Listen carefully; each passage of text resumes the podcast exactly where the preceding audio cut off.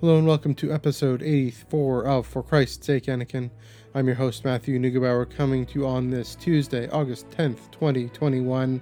That's right, we are closer to the year 2022 than we are to 2020. Thankful to be uh, fully vaccinated and out and about and still taking precautions and listening to our scientific authorities as they lead us towards hopefully the end of this pandemic, at least for those who are privileged enough to be able to have access to vaccines. And we hope and pray that for a just and equitable distribution of vaccines throughout the world, that whole trusting in scientific authorities and bureaucratic authorities, I suspect, will come up later on in this episode because we were talking about Loki and the Loki finale and uh, the way it described the origin of the TVA and the circumstances in which that came up. Um, a bit of housekeeping uh, before we dive in. As you may have noticed, we I've finally gone and created uh, Instagram, Twitter, and Facebook pages, Facebook accounts for For Christ's Sake, Anakin. Uh, you can find find me on Twitter at FCSA99 and on Instagram at FCSA1999 and on, on Facebook it's it's a long link that I'll, I'll just post the link to in the description as well. The uh, reason being, I would have liked to have just a straight up nice and clean at FCSA, but the the social medias didn't let me do that. The overlords didn't let me do that, so um, had to throw in a number in there, a la, you know, when I made my my original my personal accounts back in the day, and uh, I thought, okay, so ninety nine, you could say about the Bad Batch and how these accounts have been made since uh, now that this show is is nearing the end of its first season, and I'll hopefully have some things to say um, about the the season finale on Friday. But uh, primarily, uh, here the Instagram account, nineteen ninety nine. Gotta gotta th- throw some love to the Phantom Menace and uh, the the origins of this podcast being a reflection on Anakin as uh, the chosen one who was born from a virgin, and how, of course, the closest parallel, and that wasn't just a resonance, it was a parallel at hand, is the uh, the central belief of Western and Eastern and every sort of Christianity of the Godhead of, of Jesus Christ, and um, as God's messianic agent, him, God Himself, through a virgin, and of course, got to show some love to the influ- the influence and presence of Qui Gon Jinn on this podcast. Um, you can go back to my commentary series on Master and Apprentice. I keep on thinking about that as as a, a high watermark for this podcast, and just even that first uh, or fourth episode in way back in 2017, uh, 2016, 2017, whatever year it was. Um, reflecting on Qui Gon Jinn as a type of John the Baptist, this forerunner, this prophet, and how that continues to inform uh, my my commentaries on the High Republic and where I believe all that is going. So, Twitter FCSA ninety nine, Instagram FCSA nineteen ninety nine. Um, I'll, I'll mention those again at the end as I usually do for my personal accounts, but I'll no longer be mentioning my personal accounts. I mean, feel free to go ahead and find them if you want and give me a follow there. But yeah, uh, I'll be primarily sharing episodes on on those accounts, of course. You can find find this on Anchor, on Spotify, wherever pod Apple, wherever podcasts are found. Another reason a bit for the delay uh, last few weeks getting uh, my MacBook set up and figuring out all that and figuring out GarageBand. So all those levels. So hopefully, uh, hopefully things are going to run smoother until uh, now that all that's set up.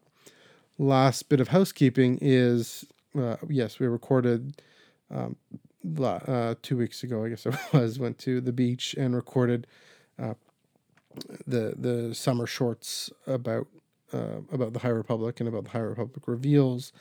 Then we transitioned right after and all four of us there at the beach recorded uh, an episode of um, Pod Force 99. Sorry, blanked on the name for a second. Pod Force 99, the Star Wars Underworld's uh, Bad Batch review podcast. definitely was a great discussion. Thought I, I made some good contributions. Uh, buddy, my buddy Din, who you've heard on this podcast before, he threw in a really wonderful thought about Omega and uh, her innocence and the the the quote from Jesus about uh, entering the kingdom as a child and he he out FCSA'd me. It was it was great. It was a great moment. Um, so yeah, go ahead and check that out. They've got new episodes up every Sunday for for every previous episode, and of course, this coming Sunday will be the last one for season one. I won't be on it. That's that's great. I you know I said my piece. It's all good.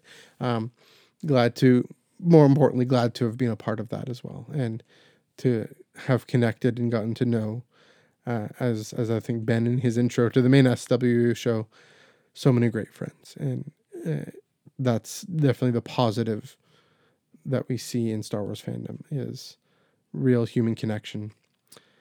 So that being out of the way, I'm gonna dive into the pull list, and I want to make one little comment about uh, War of the Bounty Hunters. Structurally, it is a little confusing overall, just in terms of reading list. Kind of like how you ask people keep asking what's the best reading list for High Republic, and it's uh, usually release order.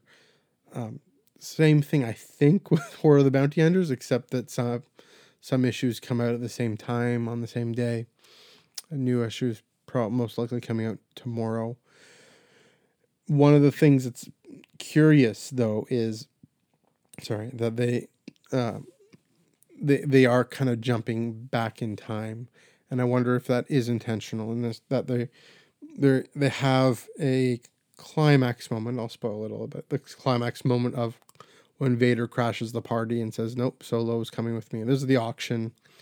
Qi'ra is show, having this auction for Solo and Carbonite, and Jabba, I believe, ends up bidding a hundred million credits, basically like a kajillion credits, and he's about to win, and then Vader barges in and says, uh, "No, he's coming with me. I'm I'm Darth Vader.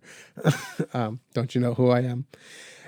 And then we have more subsequent issues, including the 4-LOM Zuckuss issue, um, the Bounty Hunters, the actual Bounty Hunters comic that uh, uh you know of of that with um Beilert Valance and oh, what's the name? The guy with the the white head wrapping, blanking on his name. It's Bounty Hunter. I don't pay too much attention to those guys. Um, 4-LOM Zuckuss, interestingly written by Daniel Jose Older also who wrote High Republic. Um, anyway, those those issues are, are actually going back and seeing how they got to the party, even though we've already seen this climactic moment in the party. So I suspect they're actually building up to the this moment again. Um, it's similar, almost in structure, maybe to what how we've been consuming High Republic. I should say consuming. We've been engaging with High Republic material, in that uh, we have a novel, an adult novel that really shows the great climactic event, and then we have a junior grade novel and a young adult novel, and these other comics that are then showing us the story of how we got to this moment and how other characters around this moment got there. It's a different way of telling a story than maybe some of us were expecting, uh, that I was expecting, but um, it it kind of it builds up the suspense of okay what happens next? Because we know ultimately it's it's this funny thing with the war of the bounty hunters. It starts with boba and empire taking han and then he goes through all, all these things of losing him in the auction now vader may end up taking him who knows uh, we know ultimately boba fett brings han solo to jabba the hutt and gets his bounty. I gather. We know that Boba Fett is on back on Jabba's good side in Return of the Jedi. He's back in the palace there. It's this funny thing of we know everything that kind of gets wiped away in terms of any kind of consequences on screen, but we're still being told this story, and there's a reason we're being told this story. And I think I've brought it up before. Is I, I think it's going to connect especially to the comic runs after Return of the Jedi that I, I suspect are coming soon.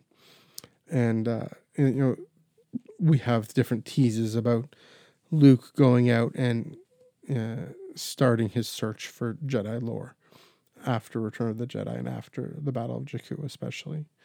We have uh, teases about the the Dameron uh, Dameron family and how uh, we have Kes and oh, what's the father's name? Anyway, uh, the you know Poe Dameron's parents, and and I, I wonder if storytelling is going to be there. It, it is uh, one of these things that, yeah, is being used just the way Marvel does. Star Wars does this too. Does this in the TV shows a lot now.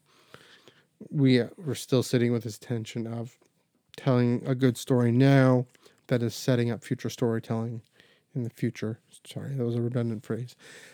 But we'll see what comes of it all. Um, it, it's you know, but uh, that's another thing is it underscores also that the importance of enjoying a story in the moment rather than worrying too much about what happens because we know again that Boba ends up taking Han to Jabba, or at least he ends up being on the good side.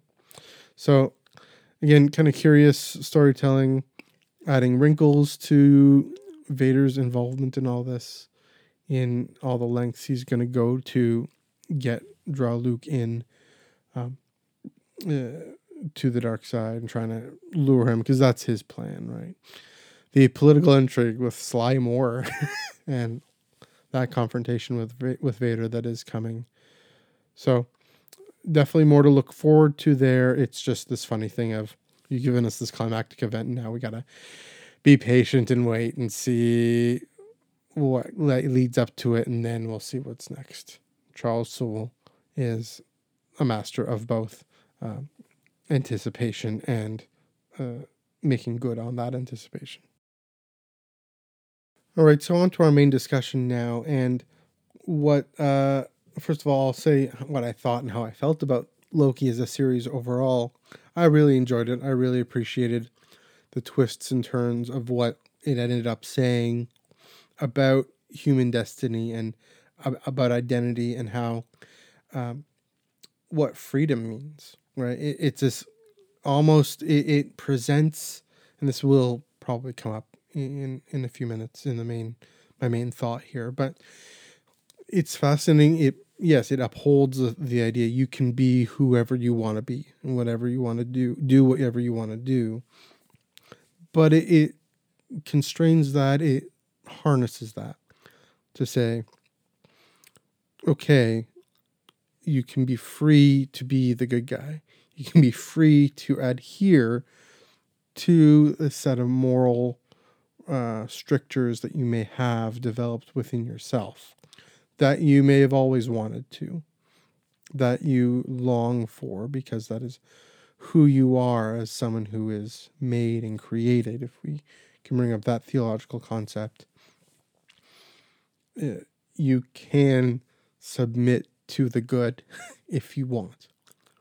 And that's this fascinating thing because we're often told stories about um, you can just be free and that's it. And it stops there. And uh, it's a wonderful way of, of I, I love the way they, they took Loki and said, no, in this prime timeline of the MCU, you have played the villain. You've been the trickster. That's just your lot in life. Um, and, and you've played the the character that could have re- represented a type of extreme anarchist like individualism is the thing. And and I want to be careful there. And one of the points I'm to I'm, I'm getting at with this whole discourse today is discourse as a word this whole uh, whole podcast today is um you know there there's an individualist anarchism of, of sort of the Ayn Rand uh, objectivism. Then there's a, a lot of community centered libertarianism and uh, anarchism that is more just skeptical of large bureaucracies. And uh, I, lo- I love the way that this Loki Loki show nuances all of those things and all of those questions. Everyone coming to the table is both affirmed and questioned at the same time. and um, I'm always in for that. One of the things I'm in for especially is uh, you know highly powered uh, individuals, magical beings who spend a good chunk of time sitting around talking about the meaning of their power and their uh, the, the use of that power. It's what I love. One of the things I love about the Last Jedi are those two lessons in the cave on Ahch-To. Um, what is the Force? Who are the Jedi? What is their legacy? Right. Go back to the the uh, the council meeting, that one page in Light of the Jedi, where Jora Malli is going through, and she has, from her perspective, this council meeting on what the Jedi are to do, and how I found that endlessly fascinating. Maybe that's just me. Maybe I like like it when people sit down and probe the deeper ideas and meanings. Kind of what I aspire to here at FCSA in terms of teasing out themes. And so one of the big things that happens is in this finale is not a massive action sequence. We get that in the episode before this. In the second last episode, we get that action sequence that unmasks the uh, the timekeepers as as Wizard of Oz robots, um, poorly constructed, obviously fake. and uh, you know, in this last episode, we have let's call him Kang, he who remains. He's he's, he's his name is Kang.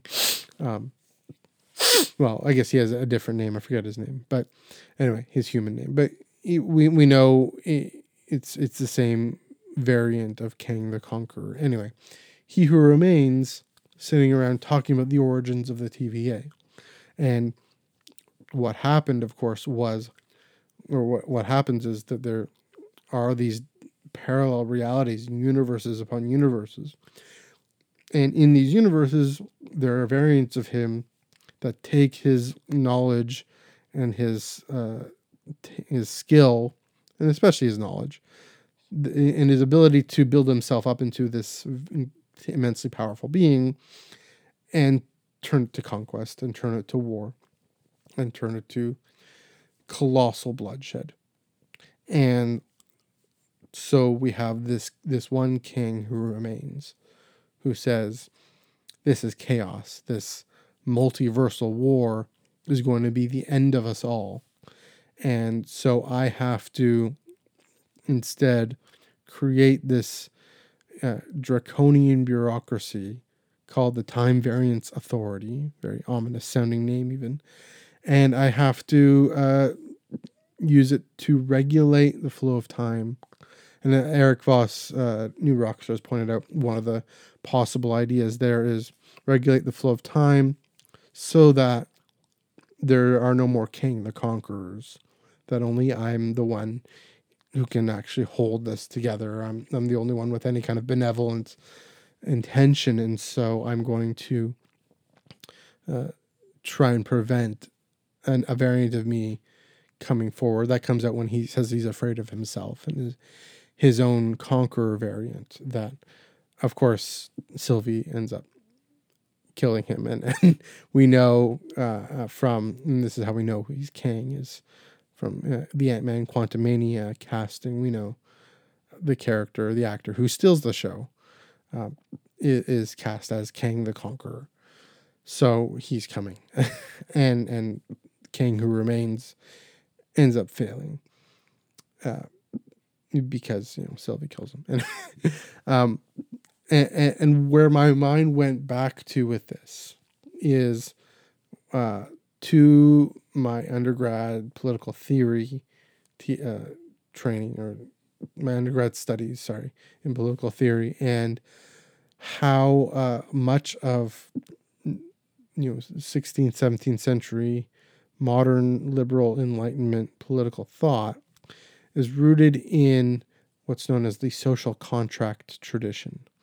And uh, this is a little different in the sense that there isn't a this isn't a matter of different universes as far as we know different universes different people different kangs different leaders making a social contract among themselves to create a state to govern society this is this he who remains imposing it upon everyone and and that is a limit to this TVA. But one of the central ways into the social contract tradition is that thinkers this is Rousseau and Locke and Hobbes. Um, they've they posit this hypothetical state of nature, and it isn't so hypothetical for someone like Hobbes, who sees during the English Civil War how life is uh, poor, wretched, nasty, brutish, and short. Very just endless violence and chaos. And it isn't so much, I guess, a hypothetical as in a response to all this uh, unmitigated chaos and the lack of mitigation. But they give it this cosmic or, um, uh, yeah, it, it's a theological claim, really, that is and isn't rooted effectively in, in the doctrine of original sin. That left to own devices, this is, I mean, this is the Federalist Papers, right? If men were angels, no government would be necessary, is, uh, I guess that's James Madison puts it. The idea being that we can't be trusted to govern ourselves and, and to to restrain our own violent tendencies. And so we have to come together and create what's known as, what we know now as a state, a bureaucracy, a government, hopefully a representative legislature that has sovereignty over all of us and over our large territory. In some uh, in some contexts, that was applied to crown and parliament especially in British context and here in Canada. In the US and in France, it was this notion of the people, we the people of the United States of America. And, and then vested in, constitutionally vested in president and Congress. Um, but the idea remains, and this is this foundation of modern re- representative democracy that has this, uh, as it grew in the 20th century, especially, this large bureaucratic apparatus to execute the decisions of the legislature and uh, and to enforce the, the the binding decisions of the legislature when it comes to a criminal code and fines and regulations on on corporations, for example. And uh, we see this then as uh, you know, the TVA is one of these examples, if you will, of at least there there isn't a representative legislature, but there's a bureaucracy that is intended to curb the the violent excesses of a potential multiverse. And so it gets built up and at all costs restrains and limits and cuts and snips in some ways rather violently as Sylvie experienced those potential excesses, those potential, the potential for things to branch off into uh, a Kang the Conqueror universe, or at least a universe that could oppose the sovereignty of quote unquote the sacred timeline. And so, yeah, it, it's frankly a marvelous way into this conversation, both because it shows the strengths of a modern nation state and its limits, both moral and theological. So, good social democrat that I am, uh, I'll start with the strength. The strengths of this are, uh, yeah, that it can be effective, and we see with the TVA it is effective over, uh, you know, over the millennia, and you know, modern nation states have been somewhat effective if you will, in, in the rise of the middle class and this growth and prosperity. It is tied, of course, with, with capitalism and with the freedom to innovate and produce and sell and make as much money as you want. And uh, that's that's this part. One of the paradoxes here is the um, paradox about of Western societies is we've become more just and equitable sorry among the middle class through means that have this very unjust and inequitable uh, side effects. Don't want to call them side effects. Want to call them means. Um, we're coming to the end of that fact, right? We're coming to the end of the just and equitable distribution of wealth. Here's another uh, another enlightenment concept through the invisible hand that Adam Smith spoke of. We we see that that worked really well up until the 60s and 70s and then even into the 80s and then the 90s and 2000s happened and uh, when you hoard all that wealth hoard all that power uh, in in a capital right? And that's the problem is these bureaucracies often exist to serve corporations and so there is that already that separation from sort of private corporations that are solely focused on making profit. So bureaucracies then are focused on improving the GDP, and um, and not exclusively, not entirely, but again, we're we're coming to a societally, and I think this pandemic has revealed some fissures, some breaking points. Even the, the, the tent cities and parks here in Toronto. We've said people would rather camp out than have to suffer living in the streets. And the fact that our city's responses have been to send cops in and, and, and tear gas in rather than trying to work towards an effective homelessness reduction, homelessness elimination strategy shows that bureaucracies and representative institutions have only been so effective at uh, alleviating poverty and ensuring that folks have a place to live. it, yeah, it, it's been effective for the majority of us who live in, in comfortable homes, but those limits are becoming uh, are, are coming to the fore because they're not as representative as we had thought, as we had hoped. Right? We have elected legislatures the way those legislators and legislators are elected is tied up in so much wealth and so much empty promises. They might as well have these little canisters that go and purge uh, wayward timelines because anyone on the extreme left, extreme equality, is I mean, this was the concern in the US, right? How the rightward drift of American politics anyone on the left, you know, Black Lives Matter marches, they're considered terrorists and they're considered threats, whereas uh, the actual one six terrorist attack was was met with a little slap on the wrist and away you go.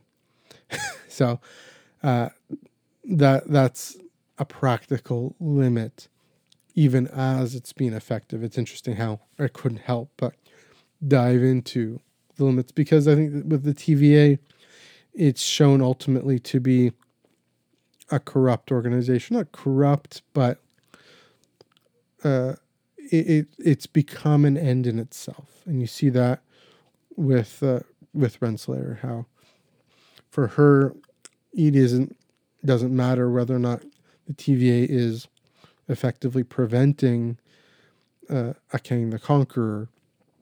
Uh, you know, whether or not the goal is simply effective prevention is enough. It's that the TVA exists. And she says in the end that what matters is is order and control, and and order especially, right? I mean, order order with freedom. I mean, that's the point of the social contract tradition is order with freedom in order for us order as sorry let me let me try this again.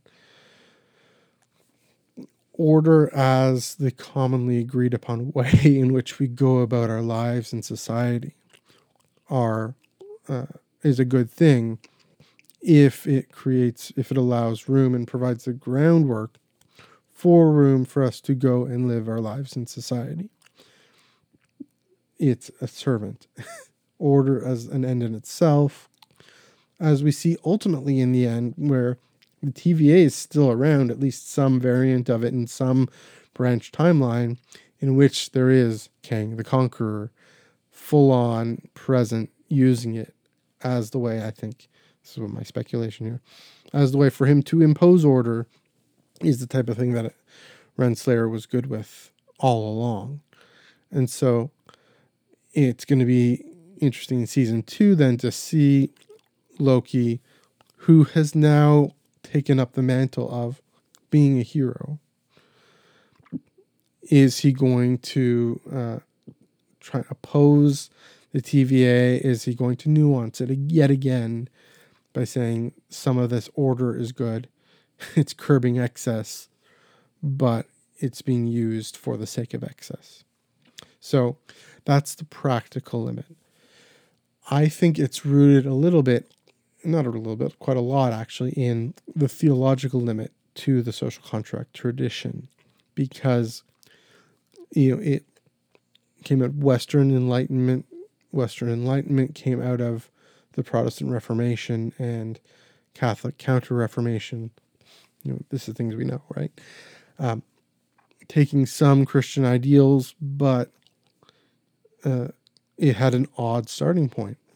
I mean, that it essentially starts with Genesis chapter 3, with the fall, and says, We, uh, you know, again, social contract or, or state of nature, our state of nature is nasty, poor, brutish, and short. That that's our state of nature.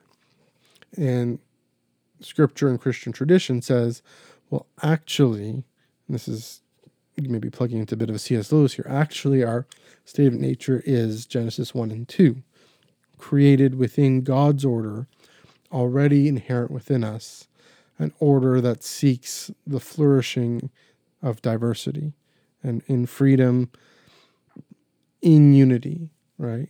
And, uh, you know, I mean, if men were angels, well, actually, scripture says we're created a little higher than the angels. And uh, it's the obscuring of the the you know obscuring in in a way in on one hand of um, that call to order as a common agreed upon way of going about society but also order itself obscures can obscure uh, our going about society as i've said before. And so obscures our expression as creatures of God, called to come together in harmony, called, created, this destined to come together in ultimately in harmony and peace. Uh, the lion lying down with the lamb, the wolf lying down with the lamb, uh, for example. uh, we see. And so, what I'm getting at here then is uh, modern Western bureaucracy, the TVA, is crafted as a response to original sin, crafted a response to the effects of original sin in society. We can't be trusted to just go about our way without a, a bureaucracy that can enforce our common agreed upon rules and principles and standards of conduct and whatnot. Um, and yet, and here's the limit the people who are defining these bureaucracies, defining these laws, and defining our commonly agreed upon standards and codes of conduct are themselves sinful. Okay, so we're in a paradox then. you know, wretched man that I am, Paul says in Romans, who will save me from this body of death? The good I want to do, I don't do. The bad I don't want to do, I do. um, we know nominally or quite profoundly what what the way forward is. We know we have solutions like uh, universal guarantee basic income. We have the wealth to feed everyone and house everyone.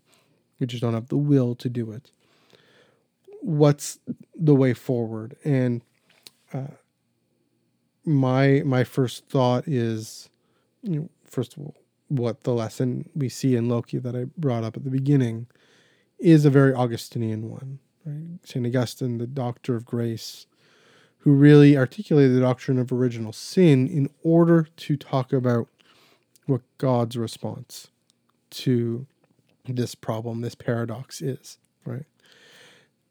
The response by grace, I don't mean a cheap sort of wiping away. What I mean is uh, the summons, the call, not just the call, but the means to pursue who we truly are who we truly meant to be. And the the miracle of that is when we discover that, when we pursue that, it is in a sense, in a, in effect, a submission to God's moral order within ourselves. Like I said before, we are actually made a little lower than the angels, meaning we're we're we're higher and better than we always think we are. God sees us higher and better than we always think we are. We need to be freed from these other narratives that say we have to play the game. We have to give in to the logic of the market, like in Fight Club, right? Uh, we have to scrap and claw and, and compete and fight against each other. It's the only way to get ahead. It's just how it's always been done and someone's got to play the villain. Someone's got to be out for their own own behind otherwise or you've got to be out for your own behind all the time otherwise someone else will and you just won't get ahead you won't get protected you won't you and your family will suffer in some extreme cases right the point is it doesn't have to be that way and the point of of Loki and his journey in this show. Like uh, like Mobius says, be the good guy. Why not? Be the good guy. And uh, that's I think that's also hopefully the cultural moment we're in. That's my hope is we are now at a moment where politicians and business leaders are are told uh, this this can't be the way it has to be, right? That's this power of protest of Black Lives Matter, Indigenous Lives Matter. The power of environmental protest is to say, uh, just the way it's always been doesn't have to be the way it is. We can actually pursue, through democratic means, a more just and equitable society. And so protest and advocacy, you know, peaceable advocacy through legislative means, even legislative bureaucratic means, uh, recapturing the representative imperative right, of of democracy, the voice of the people, the will of the people, at least in our pursuit of a more authentic human life, saying that this order of this mutually thing thing we mutually agreed upon, well, it isn't helping everyone, and so we need to move it forward and move it onward, and uh, even in our own lives. And this is, I mean, the great call of the feminist movement that the personal is political, the great uh, call of the gospel that God's love and grace is all encompassing of both personal and political and cosmic. That it is possible. And part of that, even thinking about right now, the moment we're in right now, a big part of that is rest. I, I you know, I think of you know an Instagram account, the Nap Ministry, and how revolutionary rest is in pursuing our own well being not at the expense of others, but you know, saying we aren't going to you know, accept, per, you know, letting the rich get richer at our expense. And and I mean, I'm trying not to put words in other people's mouths. I'm fairly well off myself and comfortable myself, but we're all uh, in a moment where you know the last year and a half, and especially even now, we need to learn to stop and not continually pursue the logic of the market and just keep on pushing and pushing, putting things out there just so we can get make a name for ourselves. Because that's not also not in accord with how we were made. And so you want to go back to Genesis 1 and 2, that seventh day, where God looked and saw all things working together, all things in harmony. That is that end of the line, right? We see in this episode, this final episode, a a cosmic end of, at least for Kang who remains, the, the end of the timeline for him. Like the universe, the sacred timeline as it is, is now finished. Um, you know, there is, in a sense, a sacred timeline. There is a plan A and there's no plan B with God, who looks upon this world, sees what it could be, because sees how it is, coming full circle here by coming to us in his Son and imbuing us with the Holy Spirit and drawing us sinful people to become who we were called to be meant to be and brushing away all false narratives of of just being the bad guy looking out for number one right? There's a difference between caring for myself and looking out for number one right i think that's implied I'll, I'll unpack that first shortly looking out for number one in this fury of competition and always being so single minded on what I need. But what I actually need is to be embedded and infleshed, infleshed, knit together into the common life of a society, of a family. And what I need sometimes is, is rest and to receive from others. And what I need sometimes is to stand up and give to others and work for others. You know, that is the pursuit of who I am. That is the pursuit of who you are, your true self, as Augustine put it.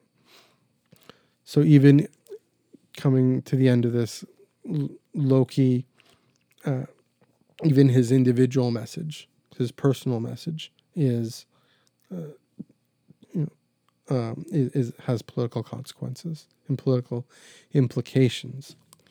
Um, one of those, for example, and I brought this up at the beginning, it is a personal uh, moral requirement that I continue to wear a mask. And I continue to say, okay, it's the scientific authorities, not so much the elected officials who have this fixation on reelection, but the scientific authorities from these government ministries who are saying, uh, and and contracted by government ministries, I should say, who are saying this pandemic is not over. Even if you're fully vaccinated, you should still wear a mask and follow these guidelines and follow these rules that uh, that businesses and sporting events are required to follow. Even if I can't get COVID, I could still pass it on. Right the pursuit of my true self says, I want humanity to flourish. And I need humanity to flourish because I'm not alone. And part of it, yeah, is one day I'm going to need others to help me. So I'm going to lay the groundwork for helping others. I always need others to help me. But it goes deeper than that. It's, uh, I need to help myself by becoming the person God has called me to be. I'm using me, I'm using I, but the point being, it's all of us. It's true for all of us. And when we seek the welfare of the other, hopefully that brings about a new order, and new legislative policies, new judicial fairness. Like I said at the beginning, a just and equitable distribution of vaccines and wealth and health. So that's where I'm going to land it today. Um, one of the last things to say is eh, this is never a perfected thing. The government of Canada is not the kingdom of God in glory. The kingdom of God in glory has come to us in Jesus Christ, and uh, He is the sign, He is the way. And reading, uh, and he writes God in the pandemic, and, and he goes and he makes that very clear. But there's still the pursuit here and now, the story that God has written of our lives. And it's a better story than we can concoct for ourselves. It's not something we dive into blindly. That's the point. it's not an order we submit to blindly, it's an order we find within ourselves. Truth written on our hearts. A story that Loki and you and I and all of our societies are called to pursue. So this has been episode 84 of For Christ's Sake Anakin. If you enjoyed what you heard, if you want to give us give us a follow at FCSA99 over on Twitter, on Instagram at FCSA1999, and find us on Facebook as well. Thanks for listening. May the force be with you always.